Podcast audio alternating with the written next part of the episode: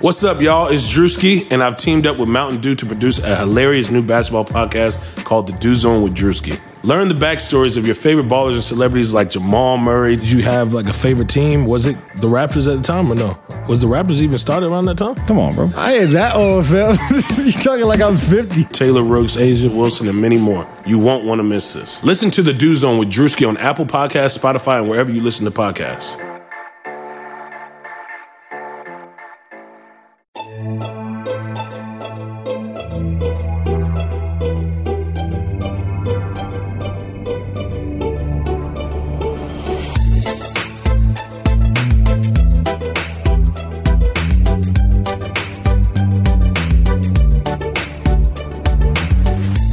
Knicks fans.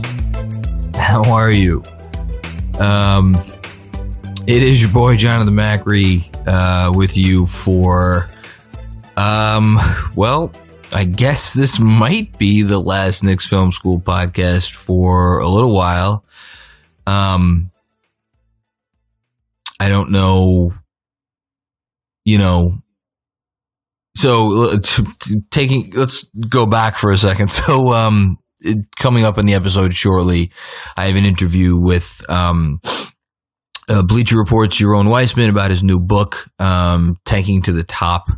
Uh, it's a book about the process Sixers. Awesome book. Um, great interview. We had a great conversation about stuff that I think uh, Knicks fans will find very interesting.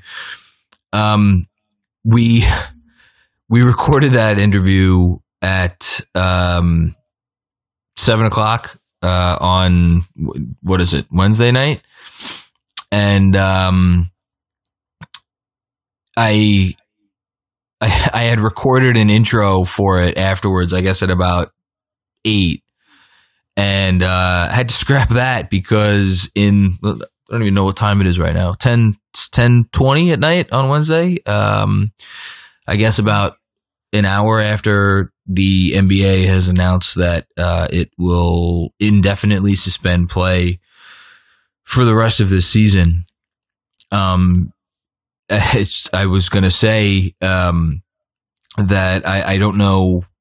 Well, even like there's not going to be any games to speak about for a bit. Um, maybe there'll still be some rumors. I, I don't know, but um, I guess the long and the short of it is I I don't know.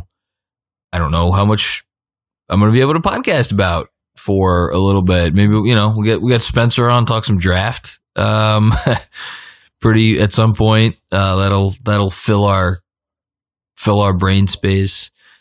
Um, but yeah, it's just this is all very surreal and uh, you know, like you probably. Um, I have you know, I mean, it's, you know, it's real life shit. I have a wife who's who's convinced that she has contracted this thing. I'm knocking on wood that that's her.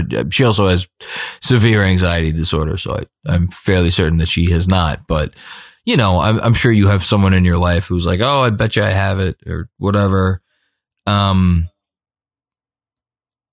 yeah, I just, I don't know. These are it's weird. I think Marc Stein actually tweeted about this earlier. You know, these are the times where sports are supposed to serve as a distraction. And obviously, in light of um, the NBA suspending its season because of, uh, I guess, Rudy Gobert is the only one so far that's been announced uh, as having contracted this thing. Um, but yeah, I, it's, whew, boy.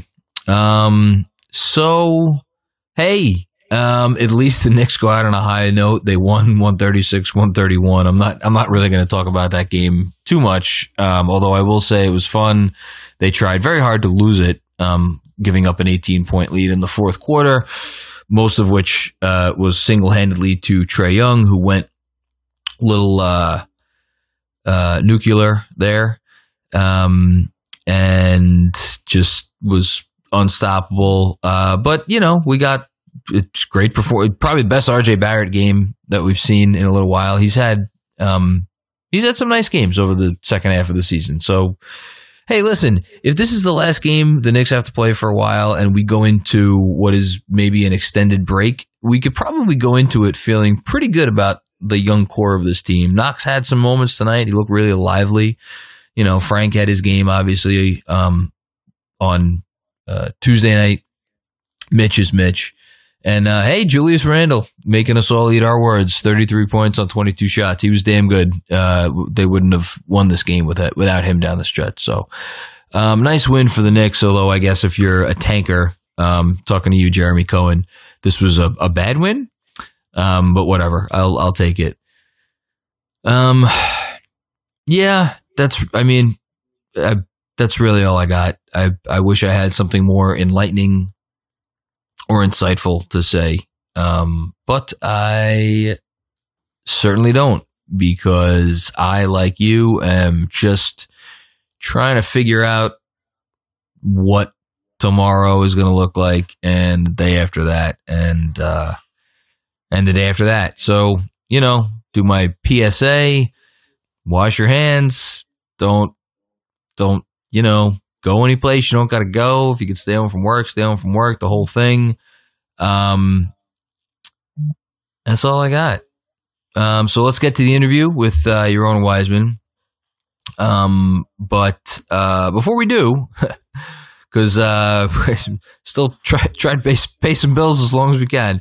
A quick word from our friends at the Athletic. Um, uh, you know I'm a big fan of the Athletic, uh, genuinely because I always retweet their stuff and include a lot of uh, Mike Vorkunov's pieces in the newsletter. Um, they're fantastic. It's just you know there's no pop ups, no clickbait. It's just really good sports writing. His piece today on um, how Frank's breakout game was maybe a long time coming. He made some adjustments and um, included some great video in there. So um, he's always got great stuff. They have national writers, they have local writers for every team, um, player profiles, analytics, fantasy uh, stuff, power rankings. It's literally everything you could possibly want in a in a sports site, um, including live writer Q and A's.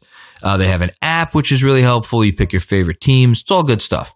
So if you want to get started and you want to get forty percent off a yearly subscription, um, and I'm by the way, I'm sure the Athletic uh, more than anyone will be all over the sports side of this coronavirus thing. So it's a good time to get it. Um, 40% off a yearly subscription. Go to theathletic.com slash overtime. One more time. That is theathletic.com slash overtime. And, uh, that'll get you 40% off your yearly subscription. Yeah. Think that's it. Think that's all I got. You got anything else? My wife's over here shaking her head. No. Okay. Um, I'll talk to you when I talk to you. Um, and without further ado, um, Yaron Weitzman uh, of Bleacher Report and author of the fantastic new book, Tanking to the Top, the Philadelphia 76ers, and the most audacious process in the history of professional sports.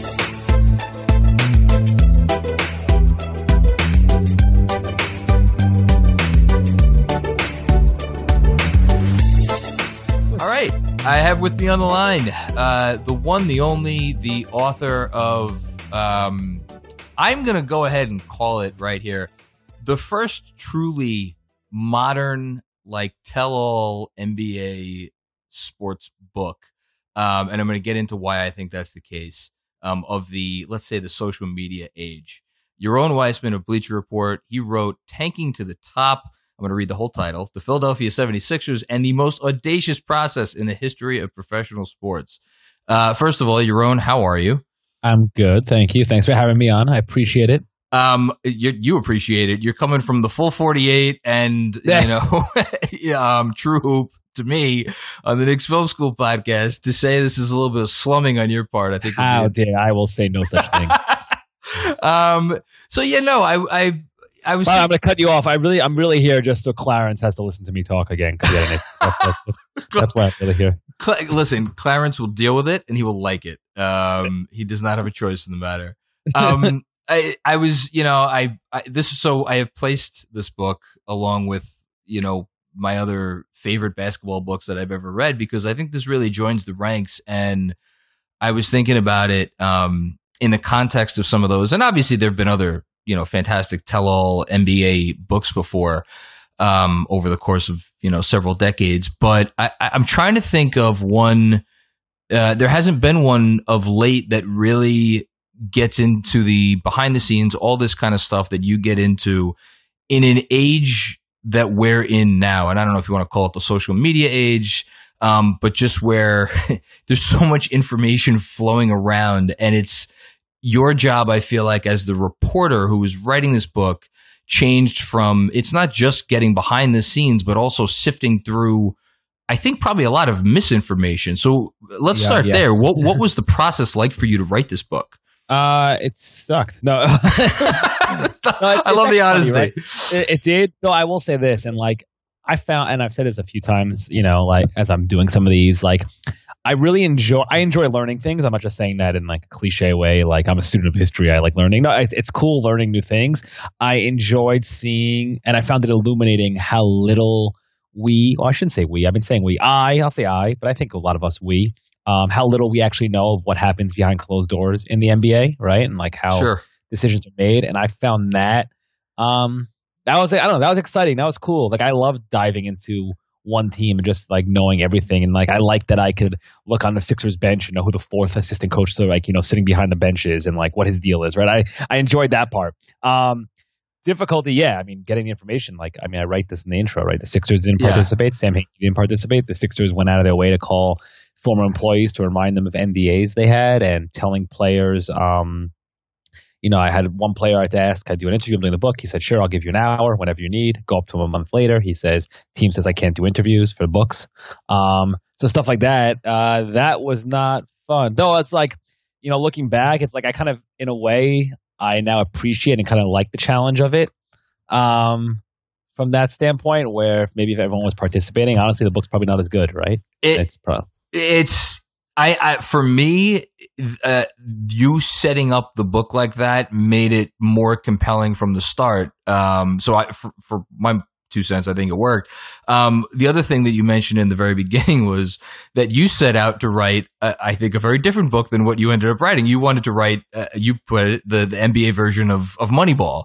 Yeah. um and then I, my guess is you realized pretty early that that wasn't going to happen. Um when you realized that, were you just like, "Oh shit, what the hell do I do now?" Or do you just kind of roll with it? Like, what what do you do when your your initial idea changes kind of early on?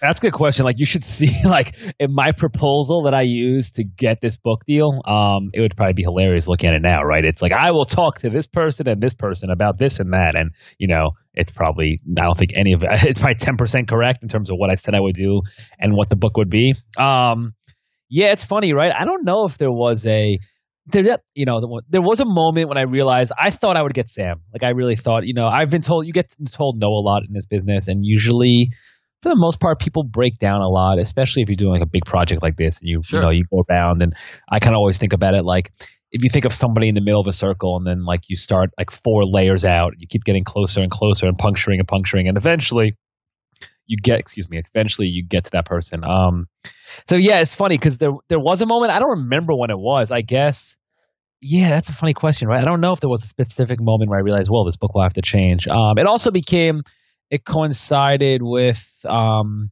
some of the people i was getting through to earlier even on background or whatever Sure, yeah. um, and hearing their stories, and it was like, oh, there's uh, there there's other things going on here that I have to look at, and I think maybe that's what it was that doing that, having that happen early on, sort of changed my trajectory. And the other thing is like, I don't know, I had a book deal, right? So if someone's not participating, it's like I can't say, oh, not happening, guys. Like that's not happening. Like I had a book and it was due and a deadline and it was happening. So it was Yeah. up to you to kind of figure out how to do it. and and you did and i think um it, I, tell me if you disagree with this this almost felt like two different books in one there's like the first half of the book which track which you know it's Hinkie and it's the process and all the things that went into when he was there and then i feel like when he gets fired it's it's around maybe not exactly the middle of the book but it's like Mhm. whereabouts and then you see everything that happened afterwards um and it's it almost turns into i would say a soap opera except all of this shit really happened um, Right. which I wouldn't, I wouldn't, you wouldn't, I, I mean, we as NBA fans, we all lived through it and still going back and reading it, it's just like, my God. Um, I actually want to go back to the beginning, um, not the very beginning. You actually do Mhm. the, going back to like the Allen Iverson days. I found that stuff fascinating, but, um, you get to the first season under the process, uh, as it's now known. um, and you write about the 3 0 start, and I had forgotten that that happened. Yeah, hilarious, right? I With- found some good blogs about that. Like, oh my God. We've all had to do, you know, we all work in the internet age. We're like, so, you know, clearly, well, Sixers was 3 0. Let's get some content out on them. And here's like, you know, stats breaking down their pace and their three point shooting. And looking back, it's pretty funny. and and Michael Carter Williams, he had you know whatever, almost a triple double. We had like nine steals. Um, it was crazy. I, I- keeping in mind, obviously, that you only talked to him for that conversation which you talk about at the very end of the book, which I think is funny. Um, what do you think Hinkie was feeling at that time? What, what do you think was going through his mind as they were sitting there at three and oh? zero? That- That's funny. That's a good question, right? Like, they, is he throwing things at the wall, you know, saying what is going on? Um, honestly, the boring answer, and often with Hinkie, the boring is boring answer. I'm just betting he's saying, you know, process over results. Like, you know, the odds will play out. This is the team. You know, I don't that, and he's not sweating in that situation. That would be, uh, that would be my guess. But then, like, I, it's funny. I'm talking about the book a lot, and like, you get timelines confused. But I believe was it that deadline? I wish I remember the next one, but I think it was that one where they traded where they traded was it Thaddeus Young? Was he traded that year? Um Uh, it, no, I think no, because Thad was Thad was with them. I think Thad was with them that whole year. Oh no, I'm I know MCW was traded the following deadline. Um, obviously Right. he spent the whole year with them as rookie of the year. I forget, but yeah, no, that it, it might have been the following one. I'm gonna look up quickly as we talk because I think he might have said like that might have been the tell. Yeah, no, he was traded that. Oh no, I'm wrong. Maybe I'm wrong. Nah, who knows? Okay, we don't have to do this. Rich, Um, Jason Richardson's the one that I remember was there for the longest. He's the vet yeah, that he, stands he was out. a vet. Yeah, he actually, I actually didn't because you know everyone talks no vets, no vets, and Richardson he was there the whole time, or you know the whole time, whatever it was, a long chunk. Like he was definitely part of that group. Um, yeah, no, maybe it was the off season then the Thad was traded. I forget. It's so you know, man, this it, churning out. no, like, but it really does run together. Uh, And Yeah, it- like reading it, I was like, oh my god, I forgot that happened then, and this and that. That's why it was it, part of what made it a me. great read.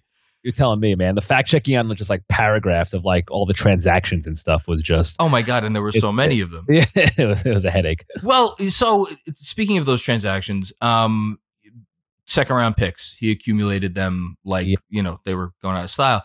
Um, he did a lot of a lot of things that go again going back and reading this now, and again, this was only you know six, seven, eight years ago. I, I'm thinking like no one obviously has emulated tanking to this level, and I, I'll get into that in a bit, and, and whether you think that could ever happen again. But in terms of stuff like the depth of his drafting and um or like what went into preparing for the draft and scouting and how analytics seeped its way into that process and you know even you write about um, they were tracking performance um, with players were being graded not on like points and rebounds but on like box outs and deflections, Yeah, charting and stuff like that. all yeah. that and you know and this is what just you know i'm obviously i root for the knicks who i Mhm. feel like don't do any of this I've heard. shit Uh, yeah i know it, it gets out there i can't really hide it um and i think any nba fan you know is always trying to think about what their team is doing or not doing to be successful and which is why i found some of this stuff so fascinating do you almost think like Hinkie was I don't know if revolutionary was too strong a word, but was he ahead of his time with all? Forget about the tanking, with all of the other stuff as well. Um, that's a good question. Um, I think a lot of it, like you know, I'd have to go back. Like it does seem like he was. Maybe someone will send in an example of, well, this person did that, but it does seem like he was ahead or just more creative in thinking about how to use, ca- how to asset hunt. Maybe that'd be the phrase, right? That's a Into good like one.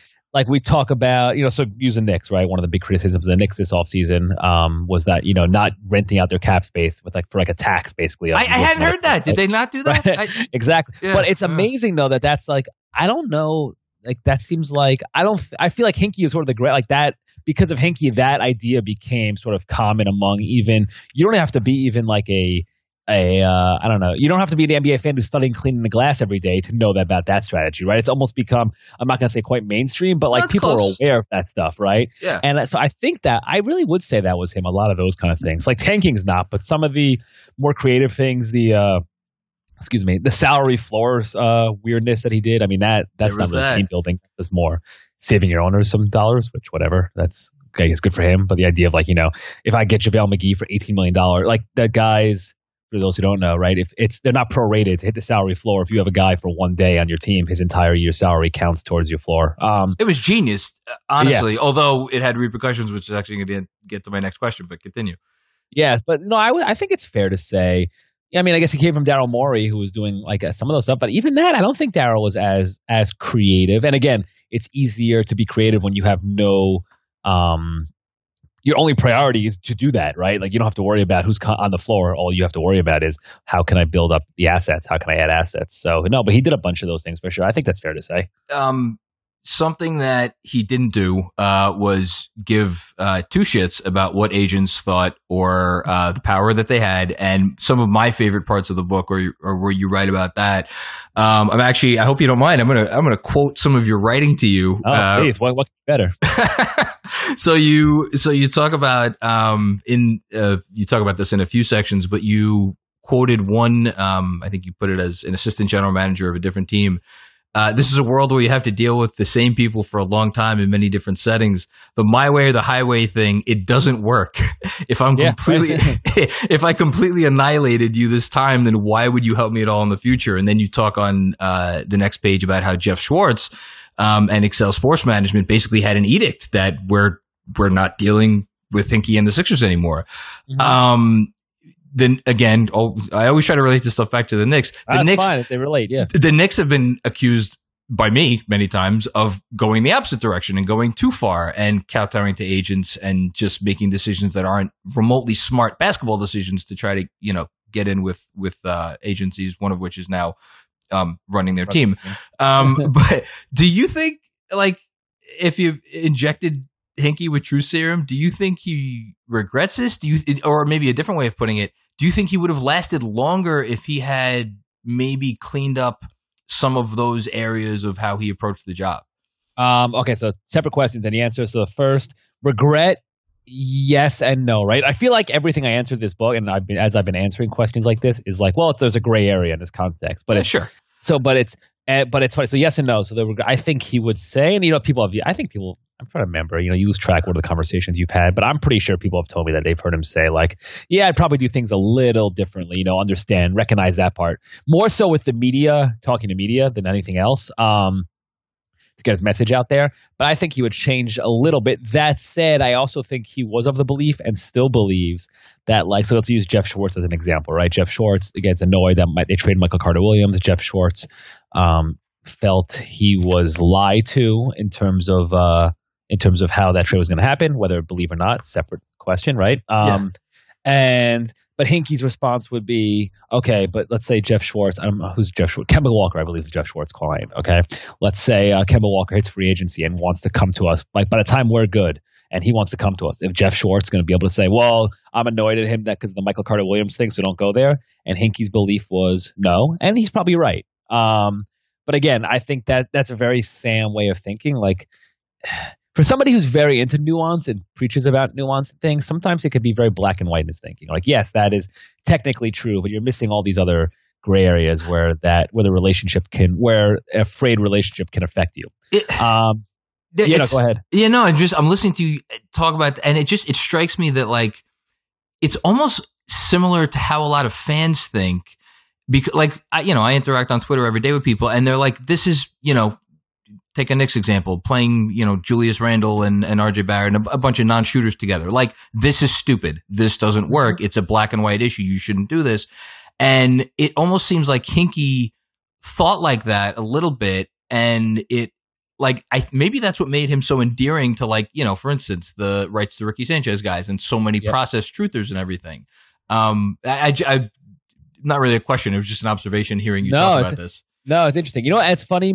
And so the, the other part is staying in. What you ask me about keeping his job? Is that what you say? Is that yeah? Um, somebody phrased. I, I see. I'm going to rip off. I, it was uh, Brian Toper. I hope I'm pronouncing his name correctly. Brian Toporek, Toporek, who does a podcast. And I was talking to him about a similar thing earlier today on the show, and he he brought up the Bernie Sanders um, comparison, and not from a uh, not in terms of the politics of it, but in terms of the idea that like part of your job, one of the criticisms on Sanders would be, right, he's sticking to his ideals and not understanding that, and maybe people disagree, we don't have to dive, dive into that, but not understanding that, you know, to get elected, to get the job, there are certain compromises you it's have to make, comp. certain, certain, things you have to do, and that part of your job in that power, if you believe you're, you're the one who's needed, like, is to stay employed, to get the job, to keep the job. And Sam, I don't think he put, I don't know if it was un, out of not thinking that it would come at him or just not caring or just an altruistic, but he didn't seem he almost didn't he didn't act like he cared whether he kept his job, which is a funny thing to say, but you know what I mean. And I yeah, no, I do.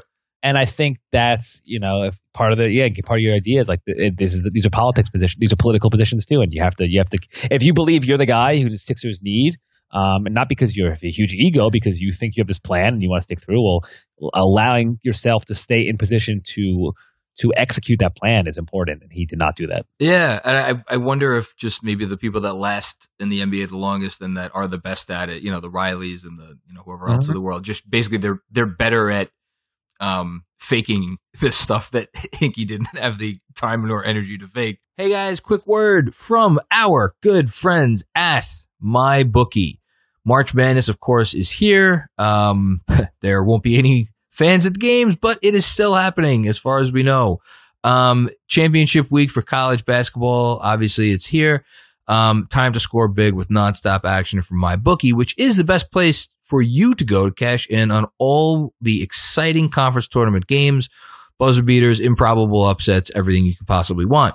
Um, championship week, as you know, is where legends are made, and you don't want to be the one to miss out on the action. They offer live betting for every game, bracket challenges, national championship futures. I like those and more. You could bet on almost anything, including the Democratic nomination. Who wouldn't want to bet on that?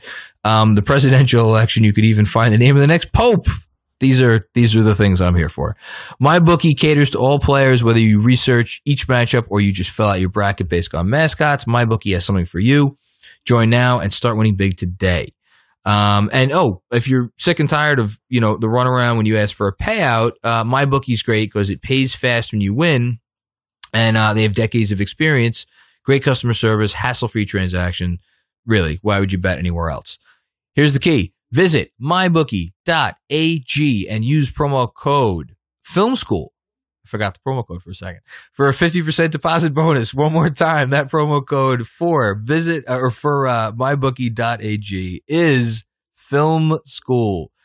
Bet with the biggest, win with the best, only at my bookie. Um, something else that he was accused of, which I don't know if it's fair. Again, uh, I'm going to quote something to you is um, culture that uh, you know you you write very detailed about how the the Okafor thing was not that it was. I, I you said this to uh, Howard Beck. It wasn't just that, but it was kind of like emblematic of a lot of stuff, Yep. and it's uh, one of the best parts of the book. Before that, though, um, there was the conversation with Jason Richardson, and you talk about how um, here you wrote he wanted to know how Richardson believed the team could be uh, could build a winning culture, how it could best support its players, and what examples from his career he could share. So it it's clear he he cared at least a little bit about culture, and yet you could argue that now um, with the Sixers and you know, and you tell the story about Embiid and the meeting where Brett. I'm not going to spoil it, but the meeting that Brett Brown had with all of his assistant coaches, where he, what was the exact line? Like, why the fuck didn't anybody tell me this or something? uh which one yeah, the, yeah that one yeah I like that, that the one actually- disrespect. no one's, uh, no one's asked me we could talk no one's asked me about that one yet that one like yeah what- it was after could you tell that? Actually, tell that story. That's I, it's probably my favorite story in the book. yeah I'm hoping it's so it's it's was it year one do you have any it's was it year one or two I think it was year one right I have the page. I it was on page 125. I think it maybe was towards the end of year one. That sounds Right, so- about right. Right. So year one, and again, so the context is Embiid comes in, he's a rookie. What's his third, fourth year in America, right? And his brother dies in a horrific accident. His ten year old brother, I believe he was ten or thirteen year old, I forget the exact age. Um, dies when he was when Embiid's there, and that's like his first month in the season. So you can understand how that would kind of um, mess with your ability to just cope, just be in the NBA, right? So you have all that. That's the background.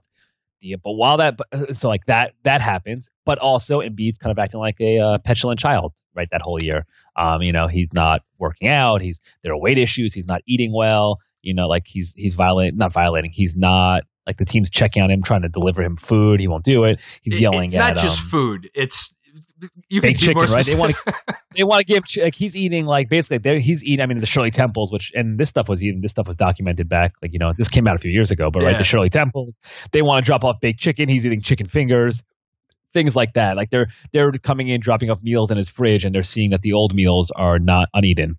Um, that's happening. He they a, a strength coach is told to weigh him Embiid this this was well documented right Embiid they get into an argument Embiid yells at him um, Embiid gets sent home for something else. Okay, all that's happening and at some point um the, the coach Brett Brown's called into a meeting with pretty much all the entire basketball staff, and someone gets up and says, basically, Joel's being it's disrespectful. This is a problem, and Brett turns to his uh, this his uh, chief of staff assistant, guy Billy Lange, um, and pretty much I can curse, right? And goes, you why can- the fuck say whatever you anyone- want. Why the fuck did anyone tell me about this? What is going on? I forget the exact. But he's like, so we did try to tell you. No one fucking told me. Um, It's a yeah, great line. It's, uh, it's it's very uh, yeah. Brett Brett likes to curse. People don't know that. But, I um, that that was one of my main takeaways from the book. But I, I mean, Yes. I, I saw this and I, you know, all of the stories you tell, and I'm like thinking to myself, like again, especially here in New York, we're always thinking about culture this and culture that, and Brooklyn has the culture, and that went to shit this past weekend with the Atkinson firing. Like, do you have any opinions more so than you did before you started writing this? Like, is culture a real thing in your mind still? Does it matter? Does it matter until you That's get a guy like So Embiid I- and like? I went the other way. That's so funny you said. So I went that like I that's I hear you right. I went the other way that this kind of proved it does matter, but maybe also that it's it's No, but it's that's interesting. subjective. Yeah, like that. It, like it does matter that so you can get. I think you can get to 50 wins. Like I'll say easily in quotes. What I mean is like that first step is the easy step, right? Like lots of teams do that. It's and and I think you can maybe there's a way you can reach the level the Sixers have reached now in other teams, right? Where you get at a second round level, 50 win level with a bunch of holes in your organization. Um, I think to make that next step, the one after that, which is the harder one, I think that's where a lot of that stuff needs to be plugged up, plugged up, and I think that's where things where culture matters. So for the Sixers example, right, like Joel Embiid is almost perennially out of shape, right, and that's a big thing. Um, and there are other examples where you can post, you can point to, but that's a good example, right? And that and that affects you as a team, and that prevent that could very well prevent you from making the leap that you're trying to make. Um, and a lot of that starts so in terms of culture. Like I do, I kind of called it like the original sin. Like a lot of that started with Brett and and Sam, right? And Nerlens Noel, and Nerlens Noel kind of being allowed to show up for The Noel like- stuff is just yeah, and I feel like yeah, he's showing up for like they're holding team flights for him, and Jason Richardson saying, "I know we're not holding a flight for a rookie, and they're still holding it for him." And the Sixers would counter, and Brett would counter that we find him a lot, you know. So like, what do you want? Like, what do you mean we like we let him? We find him a ton, but it's just there's great line. there's a there's a there's a there's just like a feel to it, right? There's Yeah. it's one of these things that's defined, and you either have it or you don't, right? And and finding good, but whatever, it didn't work. So that happens. Then Embiid, his rookie years, acting the way he did, and again, like they would say, there were repercussions. We sent him home from a trip and whatever, but clearly the repercussions didn't work. And it's not that I advocate for like a Bobby Knight style type thing. Um, and a lot of it is luck, right? It's a Gregg Popovich cliche. It's like that line we all know and we all make fun of it. But when he says, you know, Timmy allowed me to, allowed me to coach him, and that changed the whole thing. So it's not all on him; it's on the players too. But whatever it is, this so this yeah, I do think the culture happens, and I think there's a bunch of things that go into it, and it does make a difference. Um, but it's like one of those things that's easier said than done It- for sure. it's I, you know I never thought about it in the way you just put it, and it really does make a lot of sense. Like if you have a Joel Embiid, and I guess to a slightly lesser extent a Ben Simmons, like doesn't matter what your culture is, you get like you said, you get to fifty wins, you could get to the second round of the playoffs. I and it, not that this is a fair question or that anybody even, even probably could answer this, but I wonder once the cat is out of the bag, do like what what needs to happen for it to to get back? Like you know, Yeah. you know, and I guess maybe, hey, listen, maybe we'll find that out with the Sixers over the next couple of years if they, you know, if they reach, um, you know, some of their goals. Which, um, that was the other thing I wanted to ask you, just generally about the book. I, I forgot before. What was it like writing a book about a story that was literally still ongoing as you were writing it? Um, it was kind of annoying. I remember the times I'd be like, you know, Jimmy Butler, Markelle Fultz, and I turned to my wife and be like, no more, no more. um, I can't have any more. Um, yeah, no, it was weird. It was definitely weird because right, it was um, it was um unfolding in real time. It was also interesting, like doing all this background reporting and then seeing, you know, the results of that stuff play out. Um, play out in front of me, right? So if I'm like these things I just talked about the culture stuff and Noel or Embiid, how they act, and then seeing last year, you know, Embiid not being particularly healthy down the stretch, right? Not being Sure, in great yeah. shape. Um, things like that, seeing those play out. Um, seeing the stuff, you know, about Sim- Simmons' refusal to work on shot and hearing some of the details about that. And then like, you know, starting reporting on that and then coming back and seeing that he, it was decided by him that his half brother would be his shooting coach, right? And it's like, it's interesting seeing those things play out. Yeah, it was hard though. It was hard. Not knowing where the story would end was tough. Um, and the Kawhi shot, like that was crazy. I was like, okay, I knew like I'm on. I got to capture everything I got here. Were you uh, God's honest truth? Were you pulling for that to go like one way or the other to go Um, in or out? So the answer is yes and yes, right? So from like financially, right, and even not financially, I'll say like just book wise, like if the Sixers win the championship last year, Oh. that's probably the best thing for me, right? Yeah. Um, but I was also ready to come home. like I was ready. like my wife was so happy when that. Uh, and it's funny. She was. I was in Toronto. We were WhatsApping or texting, and um, and if you remember the game, like the Raptors were up, and she's excited, and she's putting on. Then like the Sixers make a little comeback, and I think they scored like five points in the last minute or whatever to tie the game. And she was like sending me curses, and I'm like, I'm sorry, it wasn't me. And that shot, she was so happy that shot went in. Um, it That's was- that's fantastic. I don't blame her. I mean, listen, they're they're they're our, our, our supporters, right? Um, exactly. so there are a couple of, of ties to the Knicks in here uh, throughout, sprinkled throughout the book that are good. Fol- I didn't know. Maybe this was reported at the time that Fultz didn't. Um, New York was one of the two places he didn't want to get drafted by, and this was obviously before the uh, lottery uh, shook Yeah, out because yeah. it was clear he didn't want to. Um, or he was going to be the first pick. Thought that was interesting. The Porzingis story is great. I, I'll, I, I, I want to let save that for the readers. Um, who, by the way, um, if you haven't ordered this book yet, do yourself a favor, like pause the podcast right now and go to your own Twitter page. The link is right there. Read this book. This book is fucking awesome. Sorry, I just had to say that. No, it's great for pandemic quarantine time. It's I mean, perfect. seriously, if you're going to be holed up in your house, which it seems like we're all going to be for the foreseeable future, um, the one connection that I, I don't know that I just forgot he worked for the Knicks or was not more than worked for the Knicks was Scott O'Neill, who is Oh, like yeah. the, the boogeyman to a lot of Hinkie fans here. Um, he, he, I don't know. I mean, you tell me. Do you think he's the one most responsible for the fact that? And I should say, so Scott O'Neill in the what was it, the '90s, right? Or maybe no, it was 2000s. He For the was Knicks? Yeah. So he was the president. It was after Isiah, right? He came. Yes. He, he pretty much was brought in after the Isiah, whatever you want to officially. he tried to get LeBron and Wade and Bosh and help design that pitch Yeah. meeting, and then push And I'll give for him credit also, right? So financially, he did a bunch of fi- a bunch of. Everyone says he's really good on the sales side, right? In that and sponsorship, and he did a bunch of things. So after Isiah, he came in and sold a bunch. I think it was Coca Cola, maybe something, a bunch of other sponsorships, and like kind of helped the Knicks rebuild their brand, quote unquote. As much as I hate their name. Well, listen, he's no Steve. Stoute. Your own. Steve Stoute. He's no Steve Stoute. Let's let's listen. We respect Steve Stoute. That's good, right? Yes, no, for sure. I will. Oh, uh, yeah. Can't can't can't sully his good name.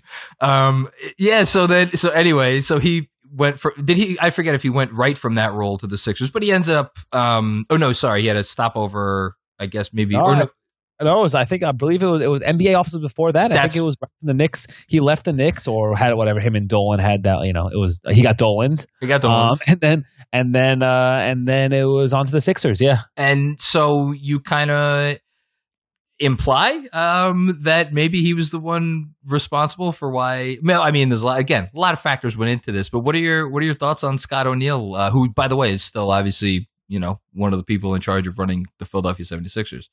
Yes. Uh, what are my thoughts on Scott O'Neill? That is a good way to phrase it. Um, personally, I'm all good with him. I have no issues. But uh, in terms of him, yeah, he definitely played a role in Sam being. I mean, he said to me. Like you know, I can give the story, but I It's introduced it's the line of the book, by the way.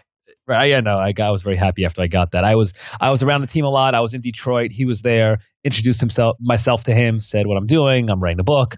Said I think it's kind of funny. You know, you're kind of the boogeyman to process fans. And he goes, well, Sam did it to himself. Somebody had to take the hit, and uh, he never said off the record. I clearly identified myself, so I kind of walked away and emailed that quote to myself, and that was that. I knew that was going in, uh, no matter what, right? And so and like you know maybe if I had spoken with him a different time, but he declined all other interviews and conversation, really almost all of the conversations um, or opportunities to talk.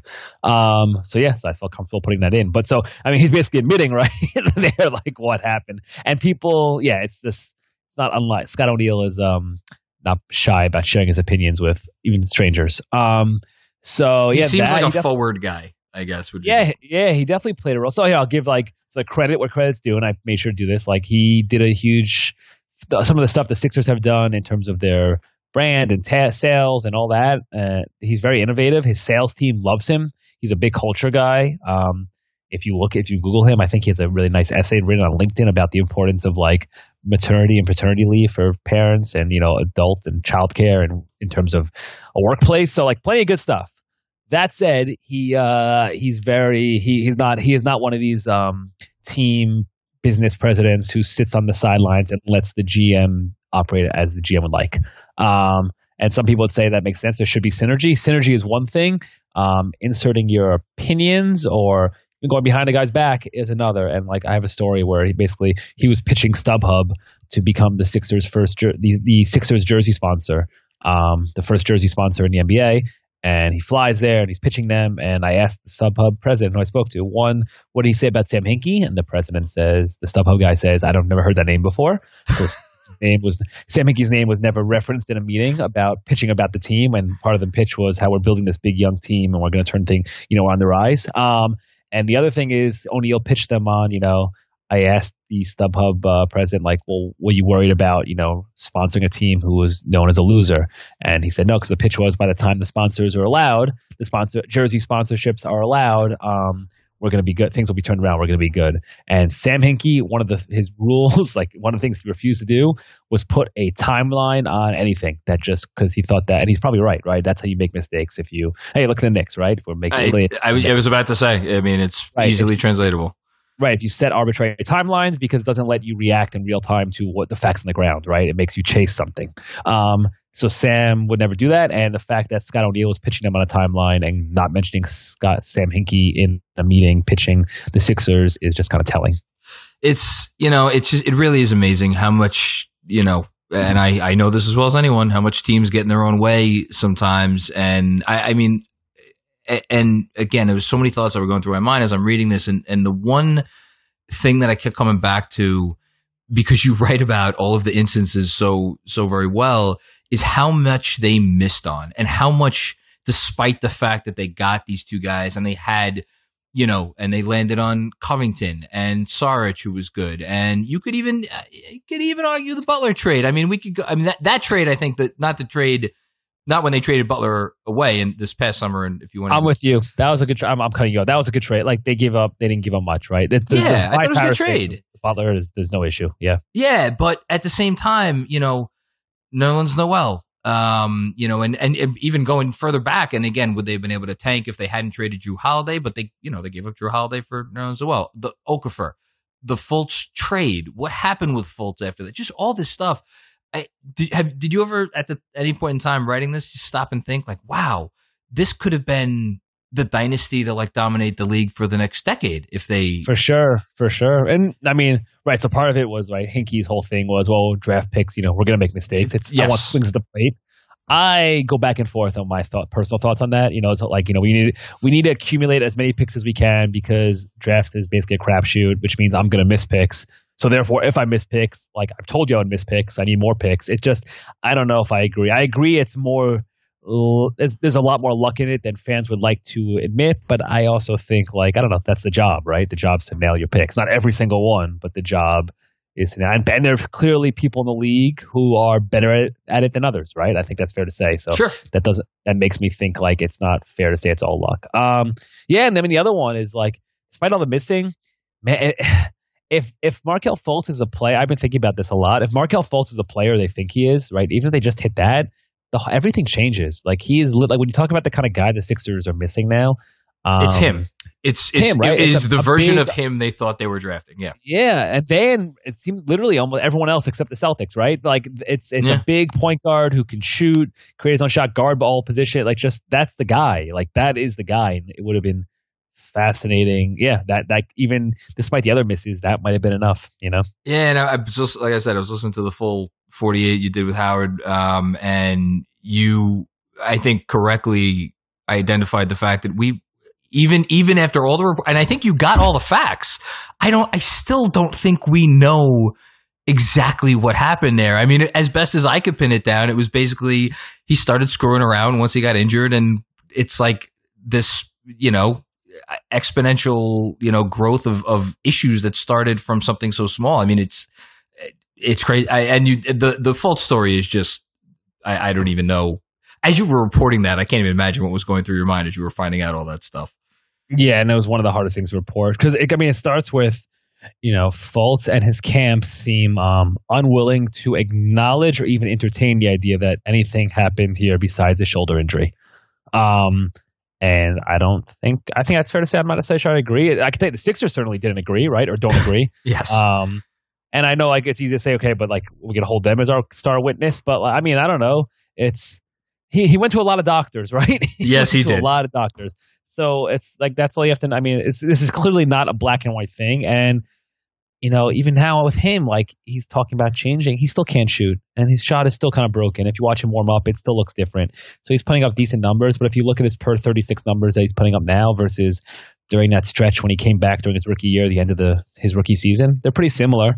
Um, he's really athletic. He's really strong with the ball. He's really nat- he's got natural feel and athlete. And like you put him in a game, especially not a playoff game, he's going to put you.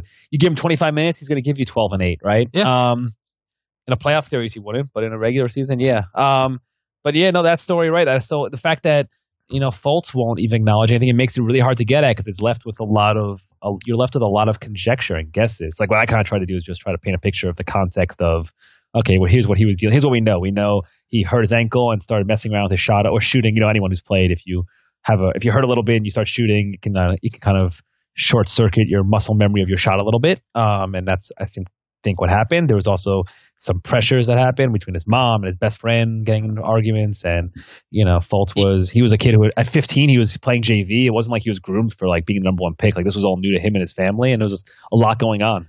It's it's the part of the book that if it was try if someone tried to sell it as a movie script, uh, it would get rejected because they're like, no, no, this this couldn't actually happen. Um, but it did. Um, all right, I'm gonna end end on this. Um, and this is a completely unfair question, and you're the only person the I. I could think of who could even try to answer it. So here goes. Um, I- I'll ask the question and then I'll, I'll give preface it. So the question is, could the process ever happen again? And and I'm thinking about this, basically thinking of a couple things. One, would the league ever allow it to get as far? And maybe that answers the question right there. But even kind of putting that in its own bucket, like we have new lottery rules now, right? Um, Yep. That's changed things. And you had this, you had a footnote um, early on in the book about the, you know, um, how whatever, what everything that happened, uh, putting the big three together in Miami in 2010. But Mhm. at the time the process got started, you know, I don't think the idea of player empowerment and like, wow, these guys are just going to go where they want, almost not maybe not exactly when they want, but like, you know, sooner rather than later. Um, it, it it's not like when Sam took this job, it was like, okay, if we land on the right guy, that's it. We have him for 10 years. Um, so I think there's just a lot has changed in the last, whatever it's been, seven, eight years. So yeah, Sure. do you think the, uh, like this could ever happen again? But not only is that in terms of you're going to keep the guy, I think it's also changed. Like, so the way the the math, the equation he did, like if you imagine, and he didn't literally do this, but if you imagine this, it's and like Hinkie would laugh. He's known as a tanking guy, but then he would say like in Houston we didn't tank, right? It's not that he was into tanking. It was that like it was like you take out a board, you say we want to get here, championship. Okay, here's where we are right now, right? These are two points on opposite sides of the board. What's the best way to get from A to B? Um, when he was with Houston, right? They figured they had a, they had Yao, they had McGrady. Um, it was like, okay, let's let's get Shane Battier types, put guys around them, right? Um, in Philadelphia, it's okay. The cupboard's bare. You can argue otherwise, right? And decently with Jrue Holiday, whatever. But the cupboard's bare, whatever reason. This is the best way to do it. We have to tear down, go here. The, and the other thing he did, like you look at previous. I should add this, right? You look, and he did this. He looked at previous champions Yes, almost every single one has a star, right? Almost every single one has a star, and almost every one of those stars is drafted by his team in top five, top three, whatever it is. Like you know, Kobe, Shaq, Duncan, Olajuwon. You know, we all know the list. Yeah. LeBron. Um, now the and that's how you get the star, right? So the math is you need that guy to make to win a championship. The best way to get that guy is to pick in the top five. Boom, that's our equation, right? That's our that's our algebra. Um, it's different now, right? Like the contracts are shorter. You get guys like you don't have to draft in the lottery to get guys. Um, you can sign guys. Guys go to different teams. Guys come on. You can trade for guys. I mean, that's a little more risky depending on your market, but there's other ways to get a superstar. Um, so yeah, I don't know. It's a good question. I honestly like between that and the lottery odds, it almost it's not that it wouldn't. It would be it would be dumb, I think, to do this. Like I think it would be it would it would be like your equation then would be wrong, right? It, like, it would, the be- math changes just enough, I think. That to, Ye- yeah, Yeah, I mean, and then you miss guys like like I find Atlanta fascinating to watch. I mean, no one's ever said that about the Atlanta Hawks before, so maybe I should change that. But just the idea that like they were they were willing to it became very clear this like going into this year, it seemed like they were on this sort of processing processing path, right? Um, and it became very clear this year that that changed fast, right? Like the talk about process and I don't know if they actually said process, but you know, young No, but it players was- and it waiting, clear what they were patient- and patience. Yeah, and patience and all that. That went out the window. They're trading for veteran. They're trading for Clint Capela. Um, there's you know there's reports coming out about people being upset the coaches and owners not being happy and things like that. Um, you need the stomach for it. So yeah, it's interesting. Like, could a team do that? I don't, yeah, I don't. I, yeah, I don't think they could. I don't. Maybe they could. I don't think they should. Like I'm looking. I'm as we're talking. I have the standings open. I don't know. I mean, I thought about it for next season with again, bring it back to the Knicks. Like if if I had my druthers, would I want them to do what a lot of people think they should have done this season and just you know play the young guys much more, get more, get veteran, get you know late career Jason Richardson type veterans as opposed to Julius Randle and Elfrid Payton. It's like, Yes. would that make more sense in a draft ahead? Like, does it does the particular draft matter? Like we have Cade Cunningham and whoever else coming a year and you know a couple months from now. I, I it's just it's it, it's very interesting to me. I guess that's all I, I wanted to kind of bring about because it really this book really does make you think. I, I guess is the main It's- point.